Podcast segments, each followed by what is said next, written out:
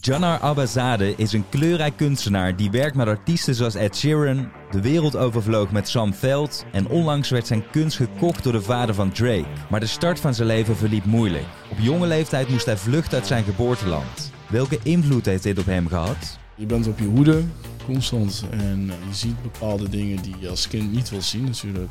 Wat vormde het grootste kantelpunt in zijn carrière? Op een gegeven moment ben ik als kunstenaar ook echt commercieel gaan nadenken van oké, okay, het blijft hangen daar, maar het moet ook verkocht worden. En hoe maakte hij als kunstenaar de overstap naar het buitenland? Mijn allereerste expositie op een gegeven moment werd in Miami, Scope Art Show. Met mijn eigen idee, mijn eigen visie, Kijk. mijn eigen move. Je hoorde het in deze aflevering van Young Ones.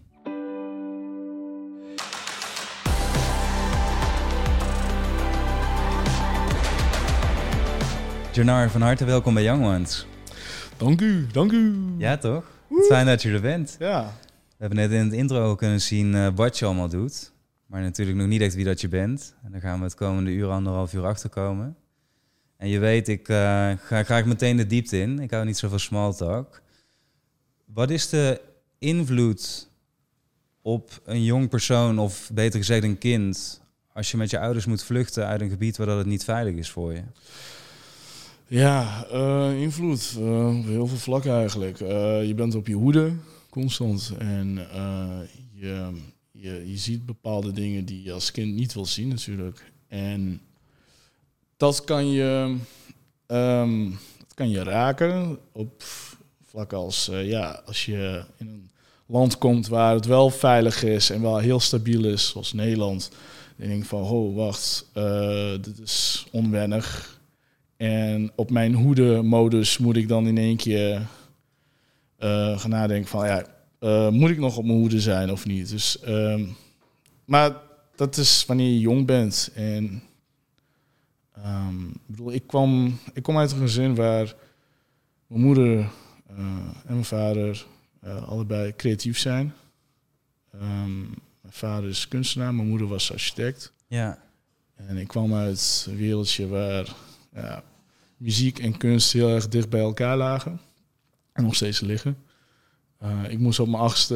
dat moest niet, maar ja. Mijn moeder zei... Mijn moeder vond het een leuk idee om op mijn achtste uh, viool te gaan spelen. Dus ik was uh, begonnen met uh, viool spelen in Azerbeidzjan. Ja. En, en op mijn negende moesten we gewoon vluchten uit uh, Azerbeidzjan. En... ik leerde op dat moment van, oh, wacht eens even. Ik dacht dat dat mijn thuisbasis was en nu moet ik in één keer weg. Compleet ontwricht eigenlijk. Compleet ontwricht. En dan kom je in Nederland en dan heb je net nog uh, viool leren, achter de kiezen, je cursussen. En nu denk je, oké, okay, wat, wat gaat er nu dan gebeuren? Ik kan nu geen viool spelen.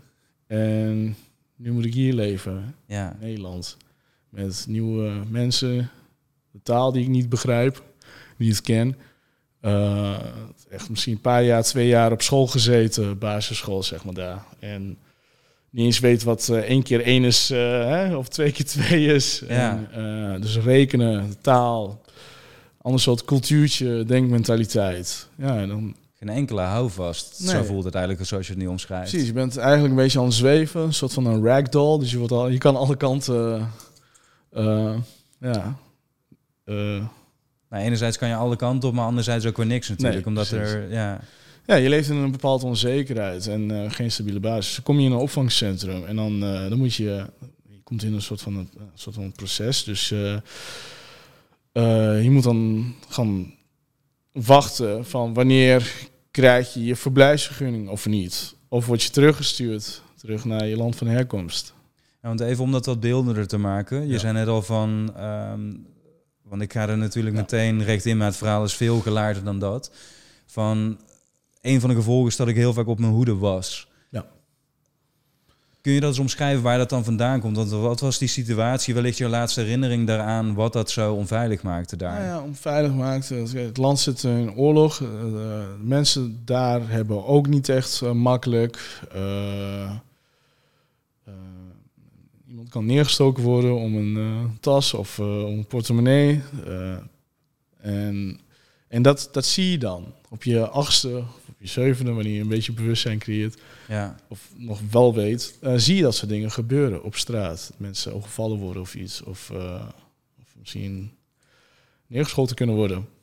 Ja. Uh, uit wat voor redenen dan ook. Super onheilspel. Dus, ja, dus dan, dan weet je niet waar, waar is jou al je stabiele factor daarin. Dus uh, ja, dat eigenlijk een beetje. En dan kom je in Nederland en denk je, oh, het is wel veilig, denk je dan toch?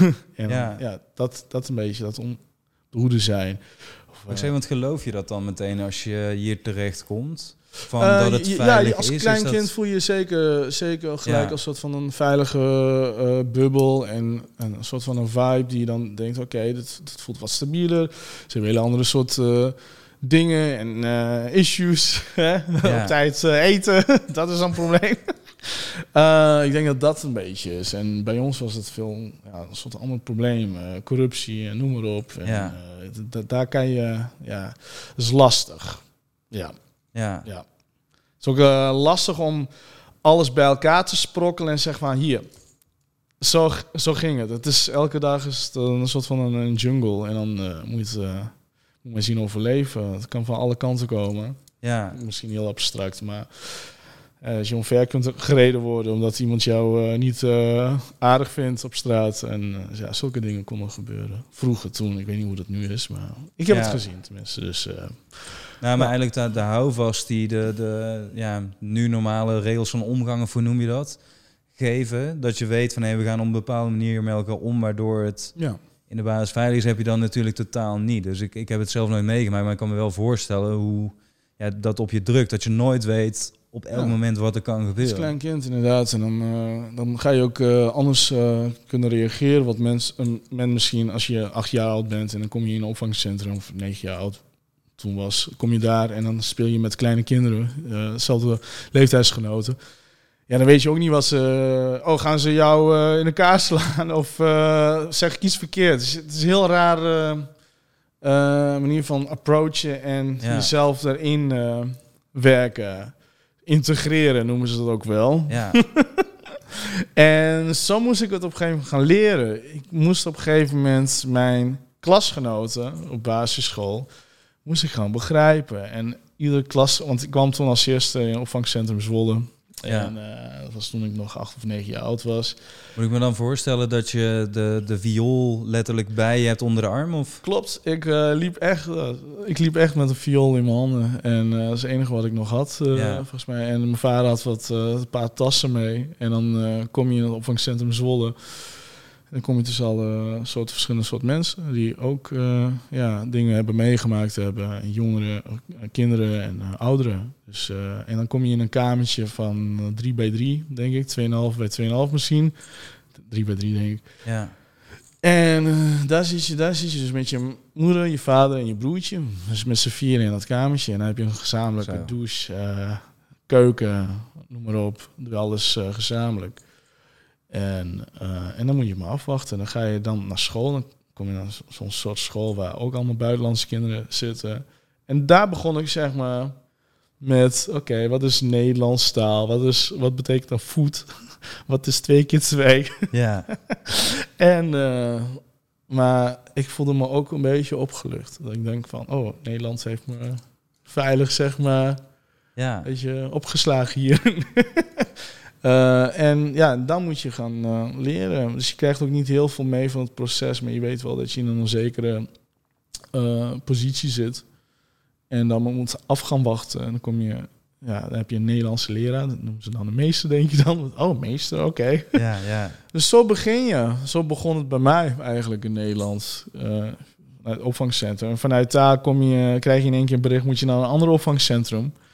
En dan kwam ik in Limburg en daar waren mijn uh, mede ja, leeftijdsgenoten... die hadden al uh, iets beter hun Nederlands op orde dan ik. Want ze zaten op een Nederlandse school.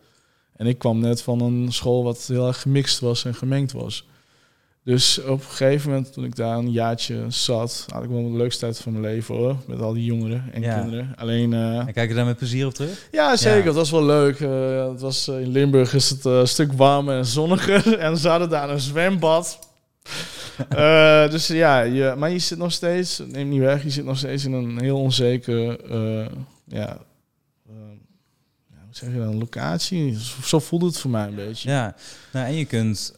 niet echt iets opbouwen nog, lijkt me, nee, toch? Absoluut je bent niet. Gewoon aan het volhouden, maar niet aan het ja, opbouwen. Ja, en, en voor op een gegeven moment dacht ik ook van... toen ik de eerste keer een beetje tv zag, zoals T M F en M T V...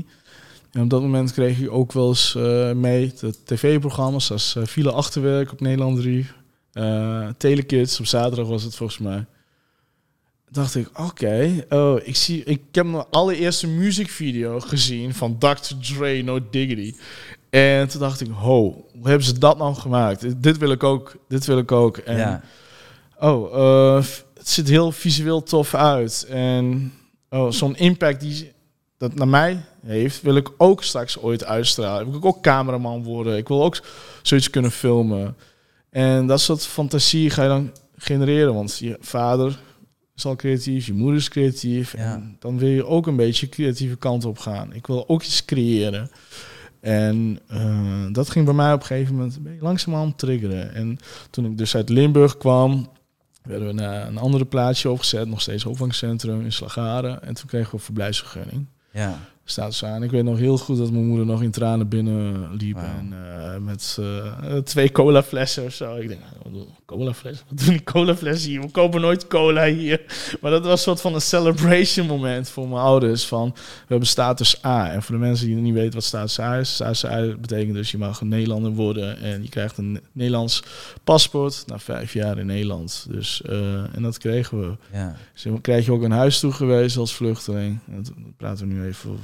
Tijden van achtennegentig, negenennegentig, dus ja. de negentiger jaren een beetje nog. Dat waren nog andere tijden. Ik weet niet hoe het nu gaat. Maar.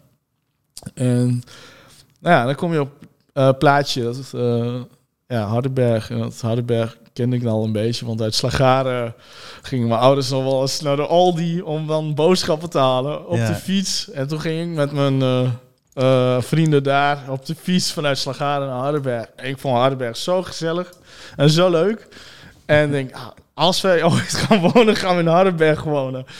En ja hoor, en dan mochten we kiezen. En dan zeiden ze van, nou, jullie mogen één uh, huis kiezen. Uh, ja, we willen graag in Hardenberg. Uh, dus ik kreeg op een gegeven moment het huis toegewezen. En dan zeggen ze, als jullie dat huis niet uh, willen, dan mogen jullie ook niet meer terug. Want dan krijgen jullie andere opties. Maar dan mogen jullie niet meer de volgende optie kiezen. Ja.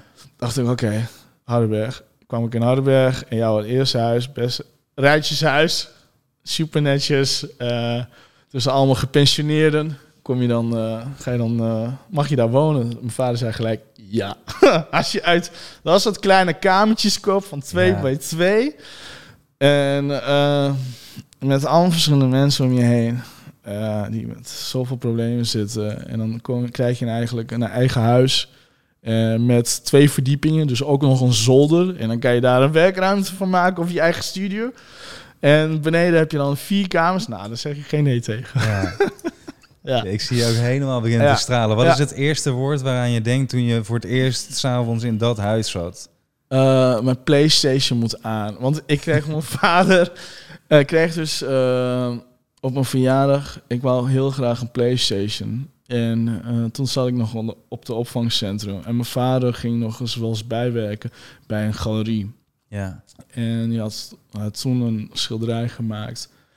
En dat was nog in Limburg. En toen kreeg toen wou ik zo graag een PlayStation. Want ik ging overal naar van die game stores, Free Record Shop, Intertoys. Ging ik altijd even PlayStation games checken en PlayStation spelen. Ik ja. was heel erg gefascineerd. Gaming. En toen ik al zes jaar, zeven jaar oud was, speelde ik al Mario of van die internetcafés uh, in mijn land van herkomst. En... Uh, Ik, ik wou graag een PlayStation. Dus mijn vader uh, kocht ooit een PlayStation met uh, zijn laatst verdiende geld. Zeg maar, dat kostte vijfhonderd gulden toen. En hij maakte echt een schilderij. Dat was echt uh, twee bij twee. En dan kreeg hij vijfhonderd gulden toen. Ja. Het eerste wat hij had gehaald was een, uh, een spelcomputer voor ons. Om toch ons een beetje te gaan afleiden van alle ja, onzin eromheen wat er afspeelde. En dat, dat je kinderen toch een soort van speelgoed hadden. Want we hadden verder geen speelgoed. We hadden geen computer of Nintendo bij ons. Uh, Hoe bijzonder moet dat voor hem zijn geweest om jullie dat ja. te kunnen geven op dat moment. Ik weet nog wel dat ze dan in Venlo liepen en dan laatste... laatste winkel liepen en dan hadden ze toevallig een PlayStation. En ik stond echt met smacht te wachten van... ik krijg een PlayStation vanavond, ik krijg een PlayStation vanavond. En yes, en ik kreeg mijn PlayStation. En toen ik dus uh, thuis kwam... toen het huis, eerste huis in Hardenberg. toen we dat huis kregen. Het eerste wat aanging was PlayStation. En dat was een soort van een relief voor mij. Van yes, ik heb nu mijn eigen tv met een PlayStation. en, en toen was het uh, voor mij ook een realisatie van... oké, okay, ik heb nu echt het opvangcentrum gedeelte ook uh, geskipt nu. Ik afgesloten. Nu, uh, afgesloten, inderdaad. Nu kan ik even doorleven, doorzetten. Mijn basisschool was echt twee straatjes verder. Een straat verder eigenlijk. En dat was mijn allereerste basisschool. Normale basisschool, een christelijke. All good. Ik ga erheen. Prima. Ik hoef alleen maar te lopen. Ik ben daar. Ik kan spelen. Ik kan met meester Meijer, heette hij toen. Kan ik gewoon kletsen en de Bijbel lezen. Volgens mij elke vrijdag half negen 's ochtends. Ja, shout-out. uh, ja, ja, ja. Dus ja, en dan kom je daar. En dan uh, krijg je allemaal van die nieuwsgierige klasgenoten. Dan van, hé, hey, waar kom je vandaan? Wat vind je leuk om te doen? Ik vind PlayStation een leuk. Want dat was het enige wat mij een, een houvast gaf. Ja. Ik vond sporten niet echt leuk. Want het was veel te... Ja, echt een competitieve sport. En ik, ik had niet echt hele leuke herinneringen aan overgehouden. Want uh, al mijn uh, vriendjes die vonden voetballen heel erg uh, serieus uh, uh, sport. Dus uh, je moest op een gegeven moment... Uh, echt presteren. En dat, uh, dat lukte me niet altijd. Dus, ja. uh, en dat vond ik kut. Ik denk, ik wil mijn eigen bubbel zitten. En dat is uh, PlayStation. Dus zo. Ja. ja, want dat valt me wel op. Dat je inderdaad zegt, zowel met het, het spelen van games... maar ook die muziekvideo, dat het lijkt alsof die... ja, die, die nieuwe wereld, zeg maar, jou heel erg trok, toch? Meteen, dat je daar iets ja. bij voelde. Want je omschrijft net ook die muziekvideo van... hé, dat was een wereld waarin ik ja. bijna in kon verdwijnen... Ja. en die ja. helemaal buiten de realiteit zat. Ja, precies. Want ik wou op een gegeven moment... vond ik de realiteit wel leuk... maar ik vond het ook wel saai. Uh, en ik kreeg alleen maar stress van. Want uh, jongen, ik moest met andere mensen bezighouden. Ja, dat heb ik al ge- gehad. Ik zat er op de opvangcentrum. Ik moest alleen maar op mijn hoede zijn. Ik wil niet met meerdere mensen rekening houden. Dus ik wil me daarin afsluiten... En niet op straat, met andere dingen. Maar ik wou gewoon thuis, achter mijn computer, ja. gamen. Want dan kon ik met mezelf mentaal helemaal in verdwijnen. En, en muziek en gaming en visuals, dat hele uh, mix van... Uh, dat gaf me weer nieuwe ideeën. En dat creëerde... Het was ook een soort van inspiratie voor me. En... Voor mensen die het misschien niet weten nog, uit die tijden van uh, PlayStation één, dan speelde je Ridge Racer. Ja. En vroeger in de negentiger jaren staken ze heel veel uh, aandacht in kleine dingen. Als in muziek, een sfeer, een visuals, een bepaalde ambiance die ze creëerden. En, want daar moest je mee doen. Dat was hun selling point. En ik weet nog wel dat ik op een gegeven moment een stijltje begon te ontwikkelen. Het Japanse game... gaming environment met uh, uh, sunlights en um, uh, opkomende zon en die lage zon gaf een bepaalde ambiance. Maar ja, die graphics waren shit, dus je moest echt, echt ja. uh, zelf van allemaal zelf gaan uh, ja. opvullen voor jezelf. Maar uh, dat was voor mij een soort van oké, okay, muziek en visuals. Dat liep zo goed uh, op elkaar af, zeg maar. Op Ridge Racer, dus het ja. spel Ridge Racer. Dat dat me heel erg inspireerde in drie D. En dat gaf me zoveel mogelijkheden. Want ik dacht, ik wil ook zoiets creëren. Ik wil ook zo'n auto creëren. Met zo'n personage. En zo'n environment. Ja, met uh, sunset. Waar het me heel erg aan doet denken is... Ik weet nog één moment dat mijn ouders me voor het eerst meenamen. Ik ben ook in een klein dorpje opgegroeid. Naar een optreden. Hmm. En ik weet nog dat ik, zeg maar, nadat... Het was op een kerkpleintje, zoals dat vaak in een dorpje dan. Daar staat dan een podium. Daar naartoe liep en... Naarmate we in de buurt van het kerkplein kwamen, voelde ik aan de energie al van onheilspellend. Van hier is iets oh, aan het wow. gebeuren. En dan heb je die beest er een beetje al, die oh, als kind, ja. die lijkt echt door je borst heen te bonken. En toen kwam ik op dat plein en het was alsof er één energie en één flow ging. En later, in hindsight, keek ik erop terug en toen dacht ik van... Want dat was mijn basis waarom ik zo graag muziek wilde maken. Omdat ik me heel vaak ook niet begrepen voelde. En daar dacht ik van, wauw, iedereen is één met elkaar in plaats van verschillend. Ja. Um, en daar doet jouw omschrijving van die game en die elementen in die game een beetje ja. aan denken. Van alles gaat in een bepaalde flow en ambiance, zoals jij het noemt, met elkaar. En de indruk die dat als kind ja. op je kan maken is echt gewoon magic. Ja, ja, is magic inderdaad. En dat die gevoel kreeg ik dus ook. Dus, en visuals en muziek. En ik weet wel dat ik mijn eerste theaterstuk ooit heb meegemaakt met lichten en audio eromheen. Wauw. Nou, als, als je dat als kind meemaakt, denk je, ik wil dat gevoel nooit meer vergeten. Yeah. En dus, nou, ik zag dus dat ook in gaming. En op een gegeven moment kocht ik spelletjes en... En um, ik weet nog wel een spel, Driver heette dat. Maar ik ga niet te, veel, te diep nu in games, maar... Game Driver gaf me ook weer een bepaald uh, ambiance van... Oh, uh, Driver speelt zich af in bepaalde soort omgevingen. New York en San Francisco en Miami. En ik dacht, wauw, er zijn ook realistische werelden. Ja. Ik zou ooit een keer, ik krijg nu al kipvel, zou ooit een keer willen reizen met mijn werk en iets creatief kunnen maken ergens in het buitenland in Miami, want dat is tof. Ik wil Miami na- namaken, zeg maar. I don't know, ik was echt weird. Ja. Uh, maar nou, ik, ik denk dat het juist mooi is dat je je eigen uh, fantasie vrij liet, in plaats van wat er natuurlijk ja. vaak gebeurt naarmate je ouder wordt, is dat door je omgeving en de mensen om je heen die fantasie steeds meer wordt afgeschaafd. Precies. Naar Precies. ben maar realistisch. En dat is natuurlijk doodzonde. Ja. Wat moet je daar doen nou, hè?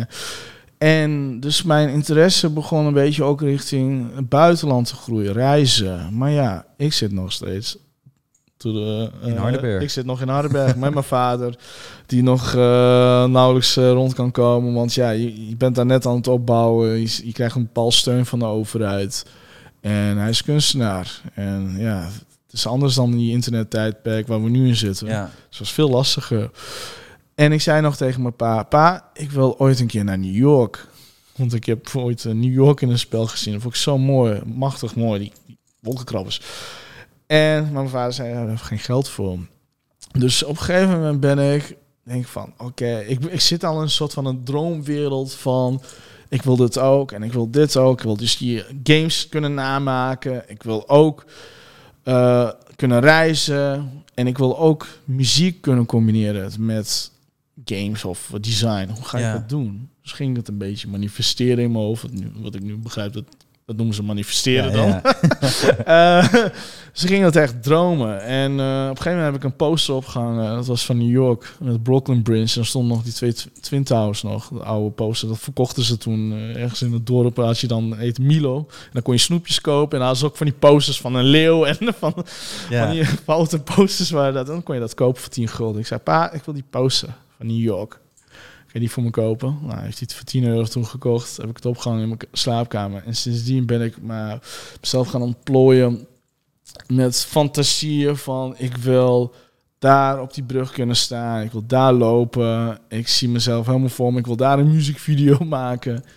En ja, want even voor mensen die dat niet weten, Hardenberg is echt een heel klein plaatsje. Het is een heel klein plaatsje. Daar gebeurt, ja, behalve voor de mensen die er wonen, echt vrij weinig. Vrij weinig dus ja. um, je zei van, het was natuurlijk veel en veel meer dan, uh, laten we dat heel wel stellen, uh, de plek waar jullie vandaan kwamen. Ja. Uh, maar het is nog steeds echt heel klein. Dus als je dan inderdaad getriggerd wordt door dat soort gedachten, van nee, maar wat zou er daar zijn? Dat, ja. dat lijkt dan echt natuurlijk ja.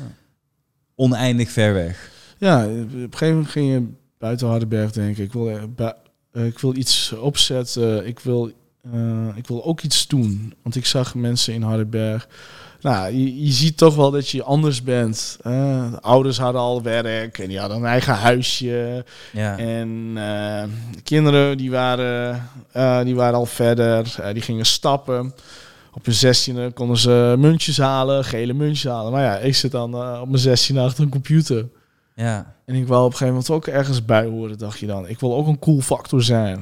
En, uh, maar wat kan ik dan doen? En op een gegeven moment had mijn vader in negentien negenennegentig had die eerste computer gekocht. Een compact computer.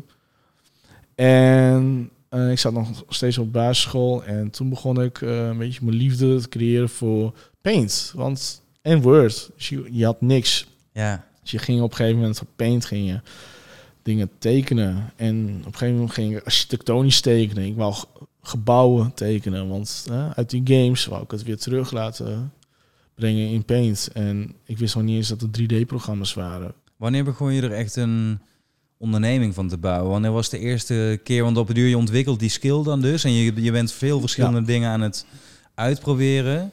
Maar er komt een moment dat het meer rond gaat worden. Wat je zegt, vanuit die scatters komt een ronde cirkel die ja. meer sens gaat maken. Ja, ik denk dat uh, mijn allereerste website moest gaan maken, omdat ik mijn vaders kunst wel promoot. Want mijn vader was keihard aan het werk. Ja. En uh, dus ik voelde ook een beetje die pijn van, oh, ik wil mijn vader nog bekender maken. Dus ik ga voor een website maken. Dus ik begon in Dreamweaver en Frontpage. En, uh, en ik maakte mijn eerste website voor mijn pa. Um, Maar ja, uh, geen resultaten. Dus op een gegeven moment, ik hield nog, ik hield nog steeds van gamen. Dus ik begon clans te joinen, gaming clans. Ja. En die waren wat serieuzer. Die hadden eigen shirtontwerpen, die hadden eigen websites, die hadden eigen banners. Dus de gaming communities waren best wel serieus bezig. En ik vroeg zo van, joh, ik kan uh, websites maken. Zou ik voor jullie een website maken? En mijn eerste website was voor dertig euro. Voor een clan. Voor een clan. Ja. En uh, toen dacht ik, hé, hey, als ik nu met mijn Photoshop kunsten en mijn Dreamweaver kunsten, dus mijn webdesign kunsten, ja.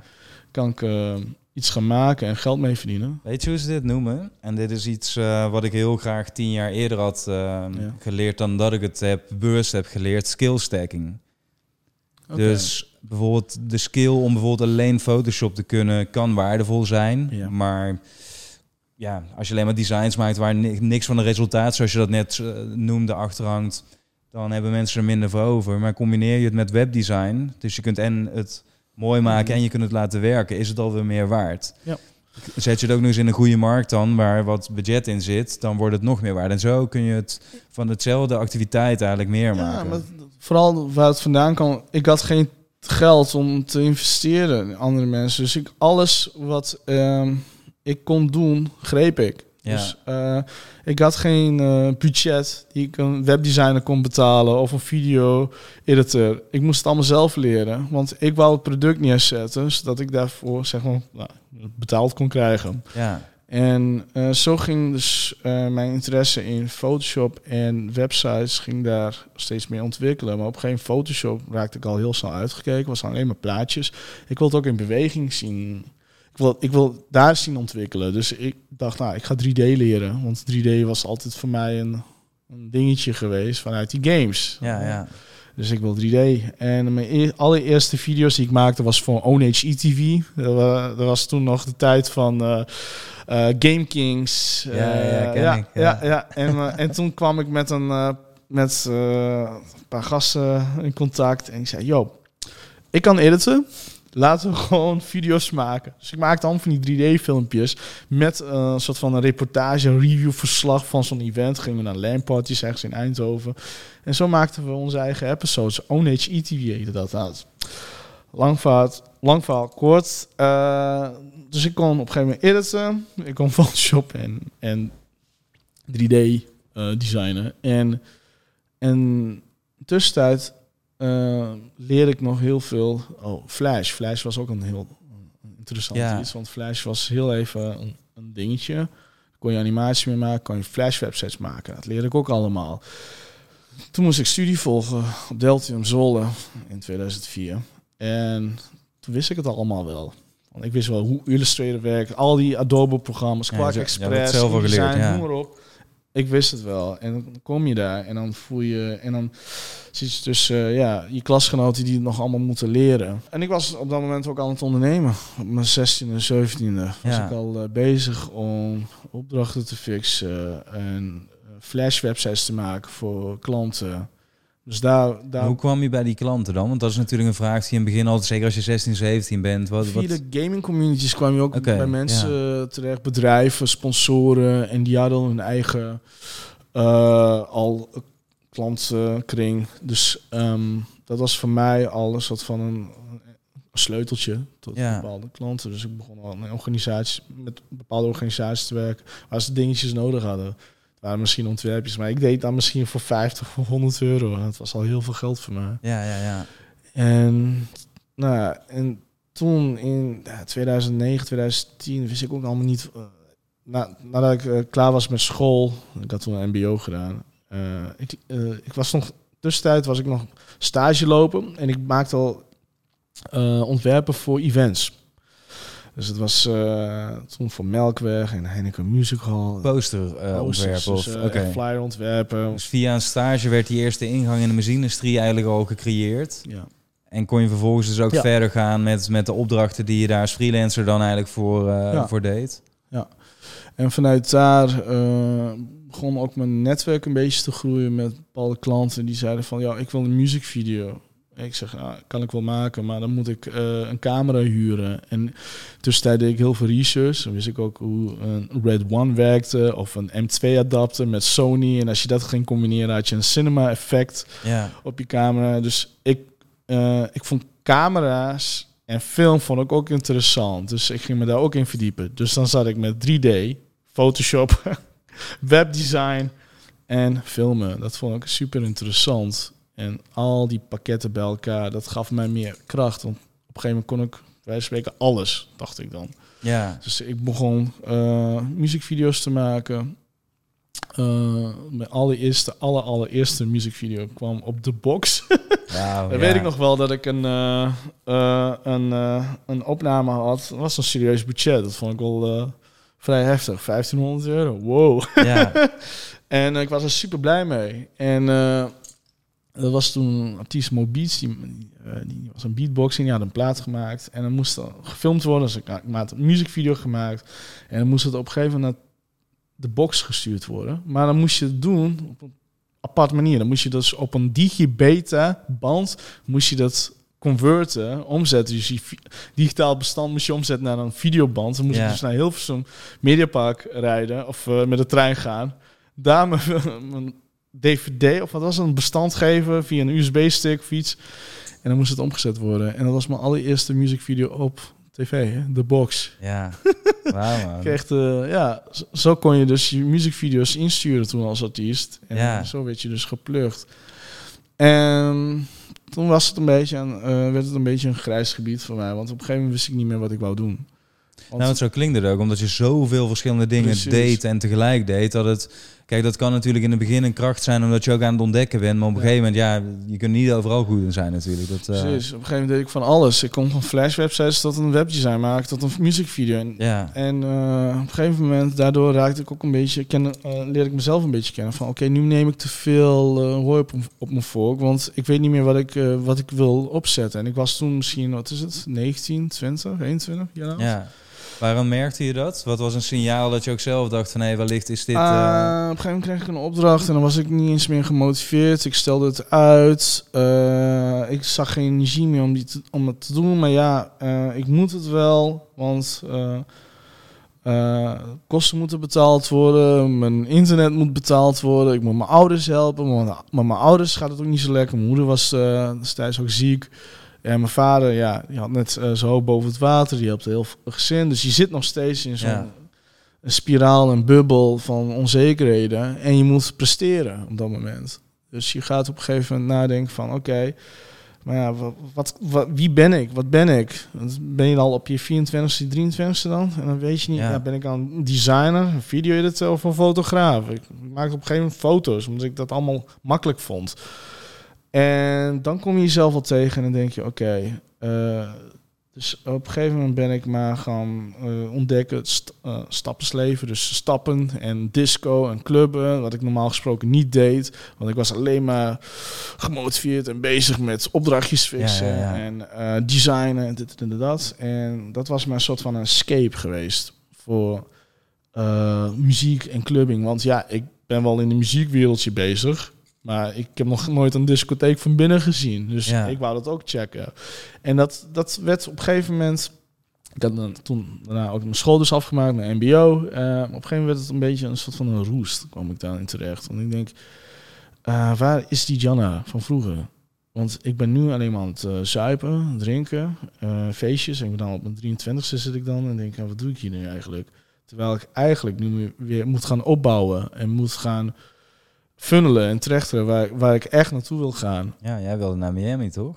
Ja, ik wil, uh, ik wil naar Miami. Ik wil die leuke feestjes zien. Ik wil naar New York. Toen kwam op het punt van dat ik een muziekvideo had gemaakt. En toen kwam een D J om de hoek kijken. En die zegt, hé, hey, wat een toffe muziekvideo heb jij gemaakt. Ik wil jou uh, ik wil ook met jou iets uh, doen en maken, want ik, ik herken het bij jou. Want uh, ik deed ook muziekvideo's en, en designs en flyers. Uh, wil je niet anders voor mij een aftermovie maken? Ja.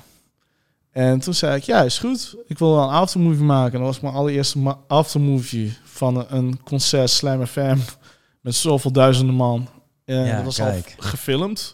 Maar ik moest het alleen editen. Maar manier van hoe ik het geëdit had en gefilmd had, was best wel vrij nieuw. Want ik gebruikte ruis als uh, trans- uh, transmissions, hoe noem je dat? Transities. Transities ja. ja, met geluid. En uh, ik deed echt mijn best voor. En dat was zo goed uh, bevallen dat ze zeiden van, nou, heb je anders zin om een keer T M F Awards mee te gaan filmen? Dus ging ik daarmee filmen, ging ietsje volgen. En vervolgens was mijn allereerste reisje was uh, Marrakesh. Mocht ik mee naar een boeking. Kijk. En met en, wie was dat dan? Dat met was wie met uh, Alvaro. Alvaro. Alvaro leerde ja. me de eerste, uh, liet me zien de alle allereerste uh, zeg maar D J-show experience uh, van A naar B vliegen ja. en uh, opgehaald worden in een in een, uh, in een auto en gedropt worden in een hotel. Vond ik helemaal geweldig. Ja. Wow, rockstar, vet. En uh, dus op een gegeven moment ging me voor Alvaro ging ik filmpjes maken, aftermovies, en dat was nog in die tijd van ja, aftermovies, dat was nog een best wel een ding. En dan zag je nog van Ultra, iedereen wou vette aftermovies maken. En alle ja. D J's vonden het wel tof. Uh, dus iedereen zocht voor de beste aftermovies. En ik en Alvaro waren daarin een beetje de... Ja, ook beginners, zeg maar. Ja, dus eigenlijk in, in een beetje dezelfde tijd waarin Louis van Baar wellicht als fotograaf... Die is een aantal afleveringen hiervoor uh, te gast geweest. Onder andere vaste fotograaf van Martin Garrix... mee ging reizen met D J's voor de foto's... was jij dus mee aan het reizen voor de aftermovies, het bewegende beeld. Ja. Zeg ik dat goed? Ja, en, en editen. Dus ik, v- ja. ik vloog mee, ik ging met mijn D S L R-camera filmen. Kijk. En uh, ik ging op een gegeven moment uh, editen, alles editen. En ja. uh, uploaden naar het kanaal van Alvaro. Dus mijn allereerste uh, aftermovie was Slam F M. En uh, toen leerde ik Louis van Baar inderdaad kennen via Dirtcaps. Ook, want Dirtcaps was met... Uh, Ja, ja. Uh, agency getekend. En had ik... Uh, nou, Louis van Baar was toen inderdaad naar Greenfields gegaan. Die heeft toen gefilmd. We hebben samen een keer een filmpje gemaakt. En toen, uh, vanaf dat moment, is Louis van Baar dus gaan... Uh, of uh, fotograferen voor Martin Garrix. Ja. En ik was nog steeds blijven hangen in uh, aftermovies. Vond ik super vet te doen. En... Um, wat vanuit daar gebeurde, was dat ik uh, iemand leerde kennen in Amerika. In... Uh, In, even kijken, in Las Vegas, Canada was dat. En hij zei van, wil jij voor mij anders wat websites maken en wat videocontent? En hij betaalde er best wel goed voor. Dus ik zei, weet je wat, is goed. Ik vloog op een gegeven moment naar Canada. Ik verbleef daar drie, drie twee maanden.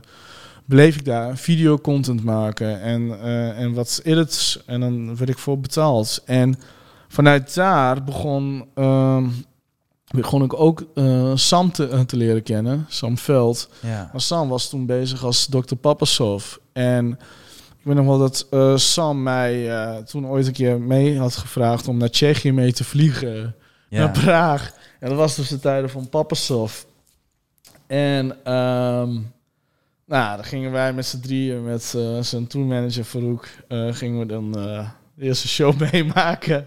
Ja, het was gewoon één gek huis. Alleen maar drank, zuiperij en uh, niks verdienen. Het was gewoon leuk. Ja, man, ja. Het was gewoon fun. En ik vind het wel echt mooi, want als je het hebt over werelden die bij elkaar komen. Een van de eerste podcastafleveringen die ik heb opgenomen was met Sam. En toen vertelde hij over ja, ja. zijn begin, begintijd als dokter Papasov. Daar zat nog, nog iets voor, volgens mij. Maar in ieder geval het eerste serieus. En toen moest ik ook lachen, omdat die naam alleen al grappig is nu natuurlijk. Ja. Uh, maar ook omdat je natuurlijk... Kijk, jij hebt, en dat vind ik altijd interessant... ik zou graag willen dat ik een tijdmachine had... om te kunnen zien waar mensen... en dat zijn we nu ook eigenlijk aan het doen natuurlijk... aan tijdreizen, die nu een hele grote naam zijn... hoe zij ooit waren, hoe ze zijn begonnen... en hoe die shows eruit zagen. Ja. Net zoals bij jou, je hebt je eerdere werk en je werk nu. En dat is natuurlijk heel vet... omdat je de ontwikkeling dan kunt zien. Ja, ik merkte bijvoorbeeld dat ik bij Alvaro zat... dat we allereerst de muziekvideo moesten uitbrengen... op Spinnin' Records. Dat was Make the Crowd Go... En dat was de allereerste plaat die ik ooit hoorde. Uh, want dat draaide D J Punish ergens uh, op festivals. En ik zei, joh, wat is het toch gewoon een plaat? Dus ik belde de manager op. Ik zei, joh, luister, van wie is die plaat nou? Ja, is van uh, Alvaro. Ik zeg, ga je dat uitbrengen, die plaat, of niet? Want hij is vet, hij klinkt supergoed. Je ziet die respons, want ik zag die filmpjes allemaal op internet. Ja, ja. Dus er werd het opgestuurd naar Spinnin' Records, als ik goed uh, begrijp of nog weet. En binnen twee weken kreeg ze een goed feedback. En dan werd het op een gegeven moment de plaat ook getekend. Make the crowd go. En dan mocht ik een muziekvideo doen. Dus hadden we een heel cheap greenscreen beelden alweer iets opgenomen. En dat was het product. En voor mij was dat ook een soort van... Oké, okay, wow, wacht eens even. Nu is het ook een soort van een resultaat. Nu wordt het door m- miljoenen mensen geluisterd en bekeken ja. straks. Uh, dat was voor mij op een gegeven moment wel een real deal aan het worden. Van, oh, dus die kracht zit wel in je, Dzanar. Je moet het alleen niet geloven. En, en dat was voor mij dat op dat moment de juiste timing, juist moment en, en gewoon gaan. En maar allereerste... dat ik dacht van een hitje waar ik aan mee mocht werken was uh, Make the Crowd Go. En toen kwam het volgende. Dus Alvaro had me op een gegeven moment uitgenodigd naar Canada mee te vliegen. En daar hebben we dus een video opgenomen voor Welcome to the Jungle met Lil Jon. Ja. En die had ik dus gefilmd en geëdit. Het was een super toffe video geworden. En uh, die kwam dus ook online. Super dikke hit. Mocht Alvaro mee naar met Chiesto. Kreeg heel veel aandacht van uh, heel veel grote D J's. Ja. Uh, zoals van Hardwell. Dus dit was eigenlijk het moment wat je nu omschrijft, je doorbraak, zeg maar. Voor jou. Voor mij, ja, ja. Voor mij was dat een beetje een doorbraak. Van, ho, wacht, nu krijg ik veel meer uh, uh, effect op mijn... Mijn video's worden meer dan een miljoen keer bekeken. En ik mag eraan meewerken. Dat is toch super tof. Ja. En op dat moment was Sam nog wel bezig als Pappensof. Die, die nodigde me dus uit hè, naar Praag om daar even wat uh, te checken en mee te gaan met de boekingen. Maar dat liep nog niet echt. En ik zat nog op dat moment op een gegeven moment in Amerika. En toen, toen ik terugkwam in Nederland, toen vroeg Sam aan mij van... Hey, wil jij niet meewerken aan een uh, plaat? Ik heb een nieuwe plaat, uh, Show Me Love. En toen dacht ik, ja, sure, wat, wat moet je voor hebben? Uh, wat wil je voor hebben? Ja, uh, ik wil een lyric video. Ik zei, is goed. Uh, lyric video, ja, ik ben nog bezig met drie D-design, dus ik vind het wel tof om dat dan zeg maar ja. uh, uit te breiden. Dus ik ben op een gegeven moment mijn allereerste lyric video uh, gaan samenstellen met een vogel en animaties. En dat was, dat was volgens mij Sam's grote doorbraak op dat moment, samen met die lyric video. Uh, de lyric video werd door Spinnin' Records als een soort van uh, Valentijnskaart gebruikt. Ja, ja. Met uh, teksten die ik dan gebruikte, die konden dan vervangen worden. En dan kon je dat als het persoonlijke tekstbericht kon je dat doorsturen naar je geliefde, je secret lover. Het was mijn video, dacht ik. En, en dat, dat mochten ze dus gebruiken. En dat, dat was voor mij zoiets van, wow, dit is vet. Dus mijn, uh, uh, ja, uh, het heeft effect. Ja. Heeft effect. En dat was voor mij van... Sam die geloofde ook op mij, in mij van... Uh, in, in, in mijn, uh, mijn werk, mijn, uh, mijn talent. En dat vond, ik, dat vond ik wel chill. Hij gaf me ook de ruimte daarvoor om dat uh, ja. te ontplooien. En hoe was jouw leven inmiddels veranderd? Want we gaan door een tijdsperiode heen waarin het lijkt alsof je vanuit Hardenberg ineens... Ja. in een heel ander leven en in een hele andere wereld stapte. Uh, dus je gaat ineens van vliegtuig naar vliegtuig, kan ik me voorstellen. Hele andere omgevingen, want die D J's worden natuurlijk vaak helemaal aanbeden en dergelijke. Ja. Dus wat, wat was die impact daarvan op jouw leven? Nou, het was op een gegeven moment uh, dat ik mezelf wel moest afvragen van... is dit wel de realiteit, Dzanar? Van uh, wat is jouw realiteit? Je zit nog steeds in Hardenberg. Uh, je bent nog steeds aan het uh, hier en daar aan het bijverdienen. Maar dat loopt ook niet lekker. Um, Uh, wat wil je nog steeds bereiken? Je bent nog jong, je bent wel aan het vliegen, maar ja, dat is ook weer vliegen. Dan kom je thuis, het vreegt zoveel energie, dan moet je nog editen, dan moet je nog ontwerpen. Wat ga je doen? En uh, ik merkte dat bijvoorbeeld bij Sam uh, ging het aardig wat lekker lopen. Dus hij kreeg uh, nieuwe platen die uitkwamen en daar mocht ik ontwerpen voor doen. En, uh, en dat was nog het beginstadium van Sam Feldt. Ja. Um, Want uh, dat was de eerste keer dat Sam Feldt ook getekend was bij Spinning. En dat was de eerste plaats, Show Me Love. Vanuit daar kwamen dus uh, tour artworks. Maakte ik tour artworks. En toen zei Sam van, wil je mijn vaste art director worden? Ik zei, ja, vet, let's go. Dus op een gegeven moment, ik zocht op een gegeven moment een soort van een stabiele factor in mijn leven. Uh, ja. Dus niet alleen maar tour, reizen en wie weet wat ik uh, volgende dag kan uh, verwachten. Ik zocht een beetje een stabiele basis. En was er in die tijd een soort uh, rock bottom of zo? Of een punt waarop je dacht van dit kan ik niet op deze manier langer volhouden? Of wil ik niet langer volhouden? Uh, dat wil ik niet langer volhouden. Dat kan ik ook niet meer langer volhouden. Want ik was uh, op een gegeven moment alleen maar aan het reizen, vliegen... van A-locatie naar B-locatie naar C-locatie. En op een gegeven moment kost je allemaal zoveel energie. Je denkt van, ja, maar ik moet mijn creatieve geest nog rust geven... om zometeen achter mijn computer te gaan zitten... en gewoon kunnen editen en nog gaan presteren creatief. hoe kan ik nu dat doen als ik nu in de middel of ergens in de stad zit uh, bij Starbucks en dat, dat nee, ja. werkte niet. Dus op een gegeven moment moest ik gaan nadenken. Dus moest iets anders. Ik moest een andere werkomgeving, ik moest een stabiele uh, workflow voor mezelf creëren. En dat was uh, bij mij op een gegeven moment echt perfecte timing geweest toen Sam om de hoek ging kijken. En die zei van, hey, Dzanar, wil je wat anders voor mij gaan doen? Want ik zie wel potentie in je. En ik zei, ja, is goed. En zo begon het een beetje te rollen. Ik wil uh, ons allebei zien uh, groeien en uh, opbouwen. Ja. Dus, en meer focus dus ook. Want dat, ik, ik word bijna precies. onrustig van je verhaal. Omdat er zoveel tegelijk en verschillend. En weer terug het naar webdesign schaals. En weer daar naartoe. En het dus het, ik, ik zoek een soort houvast. En ja. ik kan me voorstellen dat jij dat dus ook dacht. Van ja, waar zit nou mijn... Ja, ja, ja want ik was ook... Ik, uh, ik, Vooral de details vergeet ik zelfs nu tijdens het gesprek. Ja. Maar uh, ik was ook bezig uh, in een clubscène van vrienden van mij daar weer marketing te doen. Dus ik was echt overal bezig ja. om,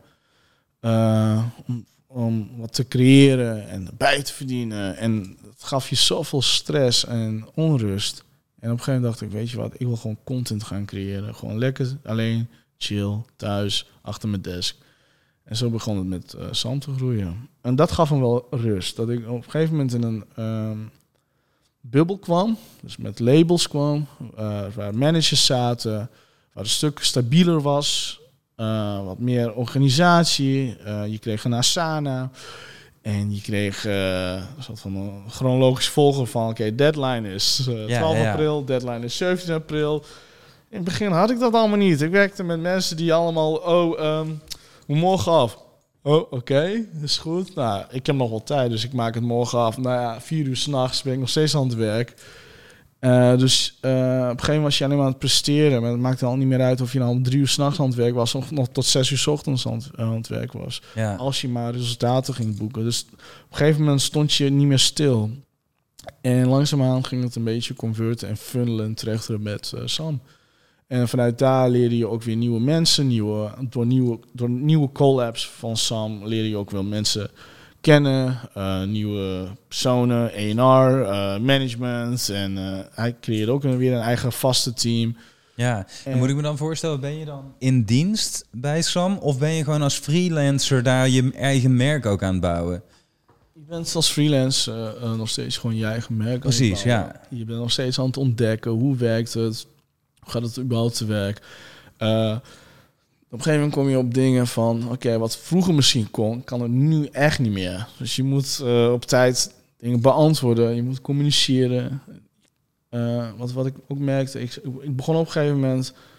bepaalde dingen van mijn vorige klanten echt over te nemen. Oh ja, even last minute te doen. Oh, dan doe ik het ook even met uh, Sam. Dat kan op een gegeven moment niet. Want er zit er een strakke planning achter. Er zit daarna nog dertig man die van mij afhankelijk ja. zijn. Ik kan het niet meer maken. Dus ik moest op een gegeven moment een, een, een stabiele... Uh, op één dag, in één dag moest ik echt een stabiele tijdlijn voor mezelf creëren. Oké, okay, opstaan. Wat ga ik nu doen? E-mails checken, mijn WhatsApp checken. Oké, okay, alles op orde. Oké. Okay.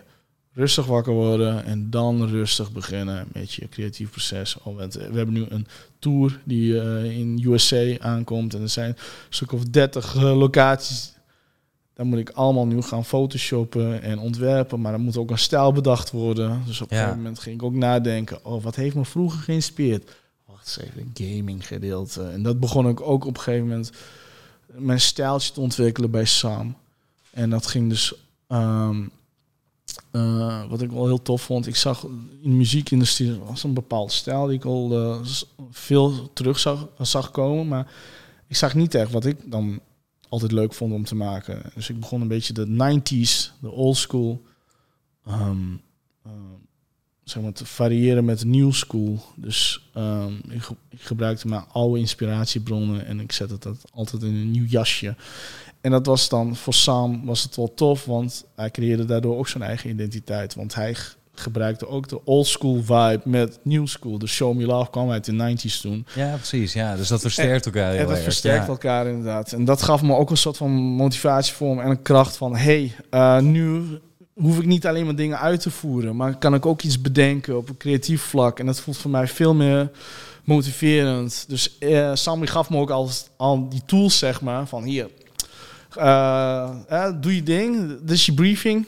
En dat gaf me ook g- gelijk een creatieve ruimte. Want daardoor kon ik ook mezelf gaan ontdekken, ontplooien. En dan, uh, en dan uh, naar het management mailen. En dan werd het op een gegeven moment werd het gepublished. En dan stond het op Spotify. En ja. Dat is mijn artwork. Oh, wat vet.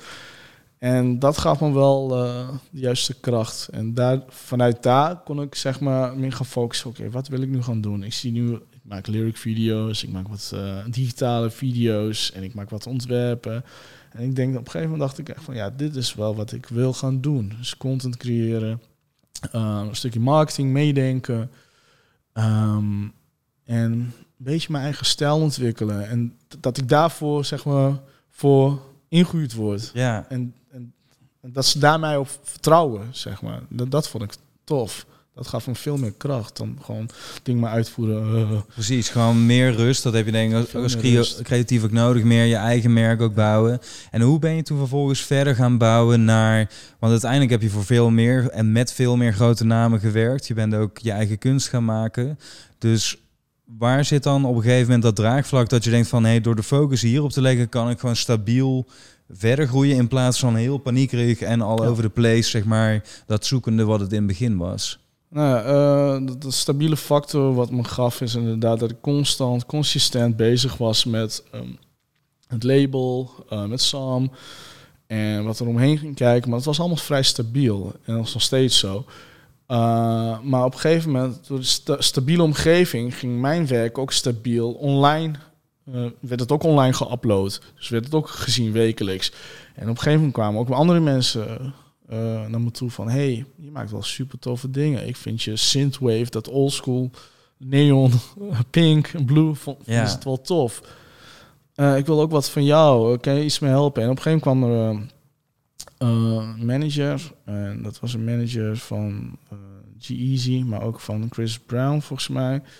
Hij zei, wil je niet een plaat voor uh, Chris Brown ontwerp uh, maken? Dus dat plaat heette Wanted. Ik zei, ja, is goed. Ik was toen in Duitsland in een hotel. Ik zei, ja, prima, let's go. Yeah. Dus ik ging op een gegeven moment een, een cover maken voor Chris Brown ontwerp. En dat kwam dan op Spotify. En vanuit daar kwam ik... Uh, ik heb misschien heel weinig volgers, maar ik, ik merkte wel dat het dat niet meer uitmaakt. Als je maar kwalitatieve paar mensen hebt die je gaan volgen, die kom je ook op in contact met nieuwe mensen die al super toffe dingen voor je kunnen bieden. Ja, de juiste mensen, in plaats van heel veel mensen. Heel die, veel, inderdaad. Ja. En wat voor mij uh, dan op een gegeven moment alleen maar ging bevestigen was... Oké, okay, Dzanar, uh, zo kan het ook gaan. Je hoeft niet constant zoeken, zoeken naar... Uh, oh, ik moet uh, een video maken, oh, ik moet dit maken, ik moet dat maken. Nee, uh, geloof gewoon in je eigen, uh, je eigen moves, zeg ik even zo. Geloof gewoon... Oké, okay, als je denkt van ik ga nu een ontwerp uh, maken en mensen het niet tof zullen vinden, gooi het toch naar buiten. Want mijn probleem was vaak, ik was veel te kritisch naar dingen. Ja. Dus uh, dat hield je ook tegen. Dus ik maakte iets, maar ik maakte het nooit af. Kijk, en ik ging ja. het pauzeren en ik ging het in een pitstop zetten. Ja, dat kan niet. En dat wat hield je tegen daarin dan, denk je, om het te publiceren? Was dat angst uh, voor... De angst, uh, faalangst, of uh, dat mensen je toch gaan beoordelen. Je was toch uh, uh, bang dat... Uh, of niet bang, maar je vond het niet goed genoeg ja. voor jezelf. En op een gegeven moment maakt het niet meer uit wat andere mensen van je vinden. Maar toch speelt het een beetje met je mee van... Ja, maar ik wil constant presteren. Ik wil constant presteren, presteren, presteren. Want... dat internetwereldje wat ik zag ook ontwikkelen, social media. Iedereen maakte perfecte foto's en selfies en met die filters van Lightroom. Ja. Dat ik denk van, oh, maar mijn werk is gewoon een drie D iets of zo. Dat is toch niet zo boeiend. Ja. Zo'n, maar op een gegeven moment... Ja, dat is wel de onzekerheid die je vaak als creatief ook kunt voelen, ja, toch? Absoluut. Van, is dit wel goed genoeg en... past dit wel? En, je wil, en dat is wel weer met aantal volgers, denk ik, een soort... Je bent toch op zoek naar... in het begin, zeker voordat je established bent... een soort goedkeuring, toch? Van, is mijn werk goed of niet? Je zoekt naar houvast. Net zoals in het begin, toen je in Nederland kwam. Van, je zoekt iets van een houvast van, is dit... Uh... Is dit wat ik uh, wil en uh, gaat het me helpen? Maar op een gegeven moment realiseer ik van... Uh, meer en meer dat je meer in jezelf moet geloven... hoe cliché het ook klinkt, is gewoon online gooien. En van die mensen die jou echt tof vinden... die zullen je wel, uh, zullen je wel supporten. Ja. En dat is wat ik uh, op een gegeven moment ook tegen mezelf ging zeggen. Maakt niet uit. Ik, ik volg gewoon mijn gevoel. Want ik ben tenslotte een digitaal kunstenaar. Ik volg gewoon mijn gevoel. En als ik me vandaag super vrolijk vind en voel, dan ga ik ook super leuke, vrolijke ontwerpen maken. En zet ik het online. En dan laat ik hem niet meer tegenhouden door uh, een stemmetje in mijn achterhoofd. Van ja, maar misschien vindt die Pietje Klaas het toch niet tof. Yeah. Uh, Uh, dus ik, die kritische factor naar, naar jezelf toe ben ik op een gegeven moment gaan loslaten. En dat gaf me zoveel vrijheid. Wie niet weten. En op een gegeven moment ben ik... Um, na Chris Brown kreeg ik wat meer aandacht van de juiste mensen binnen de muziekindustrie. Ja. Um, toen dacht ik, hey yes, maar ik word nu benaderd. Waarom bla- uh, benader ik ook niet een persoon die ik heel tof vind om samen te werken? Dus Eet, heb ik, ja. heb ik gezegd van, ik stuur gewoon een mailtje naar Riffraff. Uh, en uh, binnen vijf minuten kreeg ik een mailtje terug. Hey, what's up? Uh, ik, ik, wat ik me mailde letterlijk van, ik wil designs voor je doen, let's go. Yeah.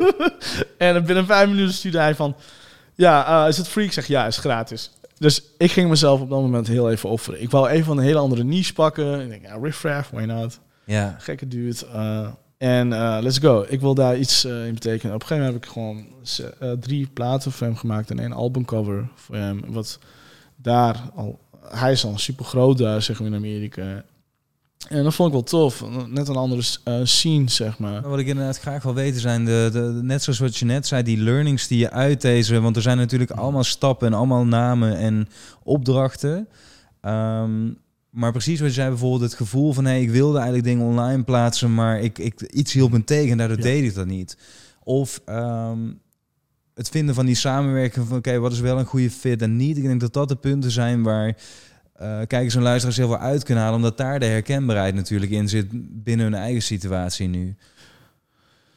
Ja, het, het is vooral... Um, het, het is vooral niet uh, luisteren naar anderen. Ja. Het is niet... Uh, het klinkt misschien heel bot en heel krom wat ik nu zeg... maar uh, als ik nu uh, alle meningen had... Uh, zeg maar meegenomen had... in een pakketje tijdens mijn ontwerpfases... Nou, was ik nog niet zo zeg maar, uh, ver gekomen als nu. Um, gewoon, als je denkt van, ik voel het om dit nu te maken en, en, en dit neer te zetten, dan moet je gewoon zeker achter staan en gewoon doen. En, uh, en niet in plaats van dat je denkt van, nou, uh, zou het goed zijn of niet goed. Ik, ik weet het niet. Op een gegeven moment ben ik gaan nadenken van, uh, het maakt me niet meer uit wat ik uh, maak, maar wat ik echt voel. En dat ga ik gewoon, uh, dat zet ik gewoon neer. Ja. ja, je bent jezelf steeds maar als artiest en kunstenaar aan zien... Ja. in plaats van een freelance vormgever. Ja, ja. ja en op een gegeven moment dacht ik van... ik, uh, ik wil niet meer iets maar uitvoeren op andermans uh, ideeën. Of uh, iemand zegt het moet roze zijn. Nee, ik wil gewoon zelf bepalen. En mensen moeten mij voor aannemen van hoe ik ben, mijn visie. Mijn visie moeten ze gaan vertrouwen. Ja. En dat begon bij mij een beetje uh, te groeien... en een beetje mijn hoofd te domineren van... nee. Ik ben een guy, ik heb al heel veel voor mijzelf, uh, ben ik nog steeds aan het leren. En ik schaam me nog steeds niet voor als ik nog steeds aan, aan dingen aan het leren ben. Maar ik creëer nu voor mezelf de zekerheid van zeggen van, nou, ik, ben, ik vind mezelf goed genoeg. En uh, ik zet gewoon, ik geloof dat dit zo moet en ja. niet anders. En daar heeft het wel mee te maken, toch? Met zelfvertrouwen. Dat je dus niet ja. die bevestiging van een ander nodig hebt, ja. waar we het net nog over hadden. Maar dat je zelf zegt van, dit is waar ik voor sta, dit is mijn art. Uh, take it or leave it eigenlijk. Ja, take it or leave it. En dat leerde ik op een gegeven moment uh, kennen. Dus ik word op een gegeven moment uh, benaderd door het uh, management van G-Eazy. En die wouden met mij een N F T opzetten. En dan ben ik nu eigenlijk een beetje aan het vooruitspoelen. Ja, uh, maar... Hou ik van. Uh, de... de Uh, je, ja, je voelt je een beetje een computergeek, ontwerper, drie D-designer. Ja. En um, op een gegeven moment kwam dat N F T-gedeelte. Toen had ik met Sam een N F T gemaakt en dat, uh, dat ging online. En dan kregen we een nieuwe community, nieuwe volgers. En dat gaf me weer een nieuwe mogelijkheid. Want daardoor kon ik dus uh, een nieuw begin creëren voor mijn kunstwereld. En een eigen community opzetten. En... vanuit uh, N F T-communities kwam ik dus uh, kwam iemand dus, uh, de ex-medewerker van Universal, kwam naar mij toe en zei van wil je niet anders een N F T opzetten voor, voor jou, jou en G-Eazy? Het wordt een samenwerking. Samenwerking ook meteen. Oké. Okay. Dus dat is interessant, want ineens gaat het vanuit meewerken aan de merken van anderen naar je eigen merk. Precies. Ja. En toen dacht ik, wow, mijn naam komt er ook zeg maar in voor. En toen dacht ik, ja, yes, nu ben ik niet meer zozeer op de achtergrond, maar ook een soort van ook een artiest staan met een artiest. Ja. Voorgrond. En dat vond ik wel een tof uh, iets, wat ik dacht van, ho, wacht eens even. Dus op een gegeven moment was ik zes maanden bezig met collectie van G-Eazy. En dan gingen we dus op een platform online droppen, one-off. En toen merkte ik van, wow, uh, G-Eazy vindt gewoon mij shizzle dizzle gewoon tof. Ja. En uh, hij vertrouwt gewoon op mijn werk. Dus ik maakte tien van die verschillende poppetjes met zijn uh, ja, uh, kledingstijlen en wat hij uitstraalt. Ja. En dat gingen we dan combineren. En En ineens zit ik gewoon met hem te facetimen. Uh, en hij zegt, ah, ik vind je werk echt super tof. En dat was net voor, uh, wat was dat ook weer voor awards? Uh, Music Awards was het volgens mij. Was hij nog even met mij aan het facetimen. En toen hadden we, kregen we ook gewoon een soort van een band op dat moment. Van, ja. ja, jij bent die dude en dankjewel. En, uh, en toen uh, uh, maakte ik dus mijn eigen glitterroze basketbal. Ik denk, uh, weet je, I like to break traditions. Ja. Dus ik maak uh, glitter basketbal en voor je twee zien we nu in beeld. Zien we nu in beeld. Ja. Zo'n discobal. En, uh, en toen, toen wou ik... Uh, ik, wou, ik wou altijd uh, mijn werk uh, exposeren. Dus uh, ik wou een expositie hebben. Maar ja, hoe kom je erin? En mijn allereerste expositie op een gegeven moment werd in Miami. Scope Art Show. Met mijn eigen idee. Met mijn eigen visie. Kijk. Mijn eigen move. En, en Maudi die heeft me toen uh, erin uh, gesupport. En die zei van, nou weet je wat, ik heb een uh, expo- expositie in Miami. Scope Art Show. Wil je daar meedoen? Ik zei, ja, yeah, let's go. En uh, dat was mijn allereerste, allereerste expo. En wie, wie creëerde die plek voor jou? Uh, Maudi, Maudi Alfrink. Oké. Okay. Uh, zij is al heel lang uh, bezig, in, uh, echt in het kunstzien. Ze, ze heeft ook uh, uh, exposities bij... Uh, En volgens mij, even kijken, Pan Amsterdam. Okay. Ze is al een tijdje bezig. En ze vond mijn werk super tof. Want ik, ik doe ook heel veel roze, heel veel blauw. Heel, heel veel felle kleuren. Yeah. En die gebruik ik. En dat past ook bij haar. En ze vond het heel tof. En ik denk, en daar vonden we een soort van, op kunstgebied vonden we daar een heel goede match, zeg maar. En dus, toen stonden we daar, in december stonden we daar in Miami. Exposeren. Eindelijk in Miami, waar je mee begon. Waar je thuis op je kamer over aan het dromen was, dat... Uh... Raar, hè? Ja, man. En uh, dat begon dus het idee van een spelletje op PlayStation. Driver. Miami setting. Exact. Nu sta ik daar in Miami. En, uh, met je eigen kunst en niet voor een ander. Nee, met je eigen kunst en niet van anderen. En dat was puur omdat ik dan op een gegeven moment... al die jaren, om vijftien jaar, twintig jaar bijna, waar ik begonnen was... Uh, fouten moest maken en je onzekerheden werken, uh, afspraken nakomen. Maar wat ik er eigenlijk uithaal is dat je heel erg ook je eigen kansen ging creëren. En daarin vind ik de kracht uiteindelijk zitten, dat je het wel zelf doet en zegt van oké, okay, als ik kunstenaar wil worden en dat ik me- wil dat mensen mijn werk gaan zien, ja, dan, dan moet je net zoals Sam bijvoorbeeld vroeger toch zelf gaan fixen. Ja, precies. Op een gegeven moment merk je wel dat het... Uh, je werkt met, met grote namen en grote mensen, maar je krijgt niet dezelfde kansen. Je moet die kansen zelf gaan creëren. Je moet zelf op af gaan stappen. Je moet zelf die mailtje gaan versturen. Zelf even op frontline neerzetten. Ik zeg, yo, hier ben ik. Ja. Wat kan ik voor je doen? En dit kan ik. En, uh, en heel vaak uh, dacht ik eerst van nee, dat komt allemaal op je af. Want ik, ik heb toch al een samenwerking met die en die en die of zo. Nee, ja. je, en dan, je hebt je samenwerking en nu. Morgen is de dag weer voorbij, dus wat heb je dan bereikt?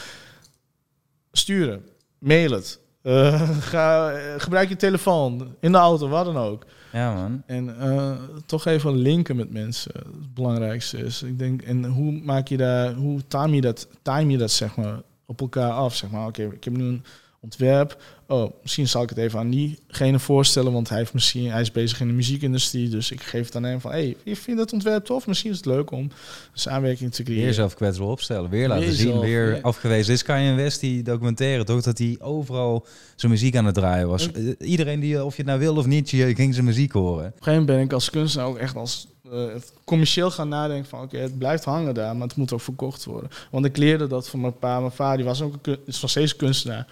Maar die, die verkoopt zijn kunst niet, zeg maar. Niet op zo'n manier. Hij komt ook aan andere tijden. Ja. Maar zo zijn er wel heel veel. En ik heb laatst nog een aantal voorbeelden gehoord van mensen die zich alleen maar op het creatieve aspect focussen. En uiteindelijk is het antwoord altijd, als je dat doet, van het gaat stoppen. Het is eindig. Omdat er geen, geen zuurstof in komt. En met zuurstof bedoel ik van geld is gewoon ook energie natuurlijk. Het is ook zuurstof. Als jij ergens geld voor krijgt, kun je vervolgens weer iets teruggeven. En dat is iets wat ik zelf inderdaad als uh, artiest op hele jonge leeftijd ook merkte.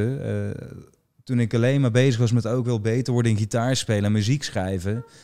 Ja, dat is leuk, maar het verkocht niet. En uiteindelijk ben ik toen een hele tijd moeten stoppen. Ben ik... Uh, gaan studeren en zo, omdat ik dacht van ja, dit lukt niet, dit werkt clearly niet. Um, omdat ik één ding over het hoofd had gezien, dat is het belangrijke ding wat jij net ook noemt, het merk bouwen. Het commerciële stuk, maar dan commercieel bedoel ik op een positieve manier van hoe ga ik dit nou naar mensen krijgen die daar waarde aan hechten. Ja, en, dan, en dat is uh, een belangrijk ding, is vooral je kwetsbaar durven op te stellen. Uh, iets over je kunstwerk te vertellen bijvoorbeeld. Ik, ik probeer het even simpel uit te leggen. Ja, ja. Zet jezelf naar buiten als kunstenaar. Ga je niet, uh, oké, okay, ik maak digitaal kunst uh, bijvoorbeeld in mijn, in mijn uh, wereldje dan. Ik maak heel veel digitaal kunst, maar ik, ik upload het. Maar niemand ziet het gezicht erachter. Nee, laat je ook zien van, want mensen willen...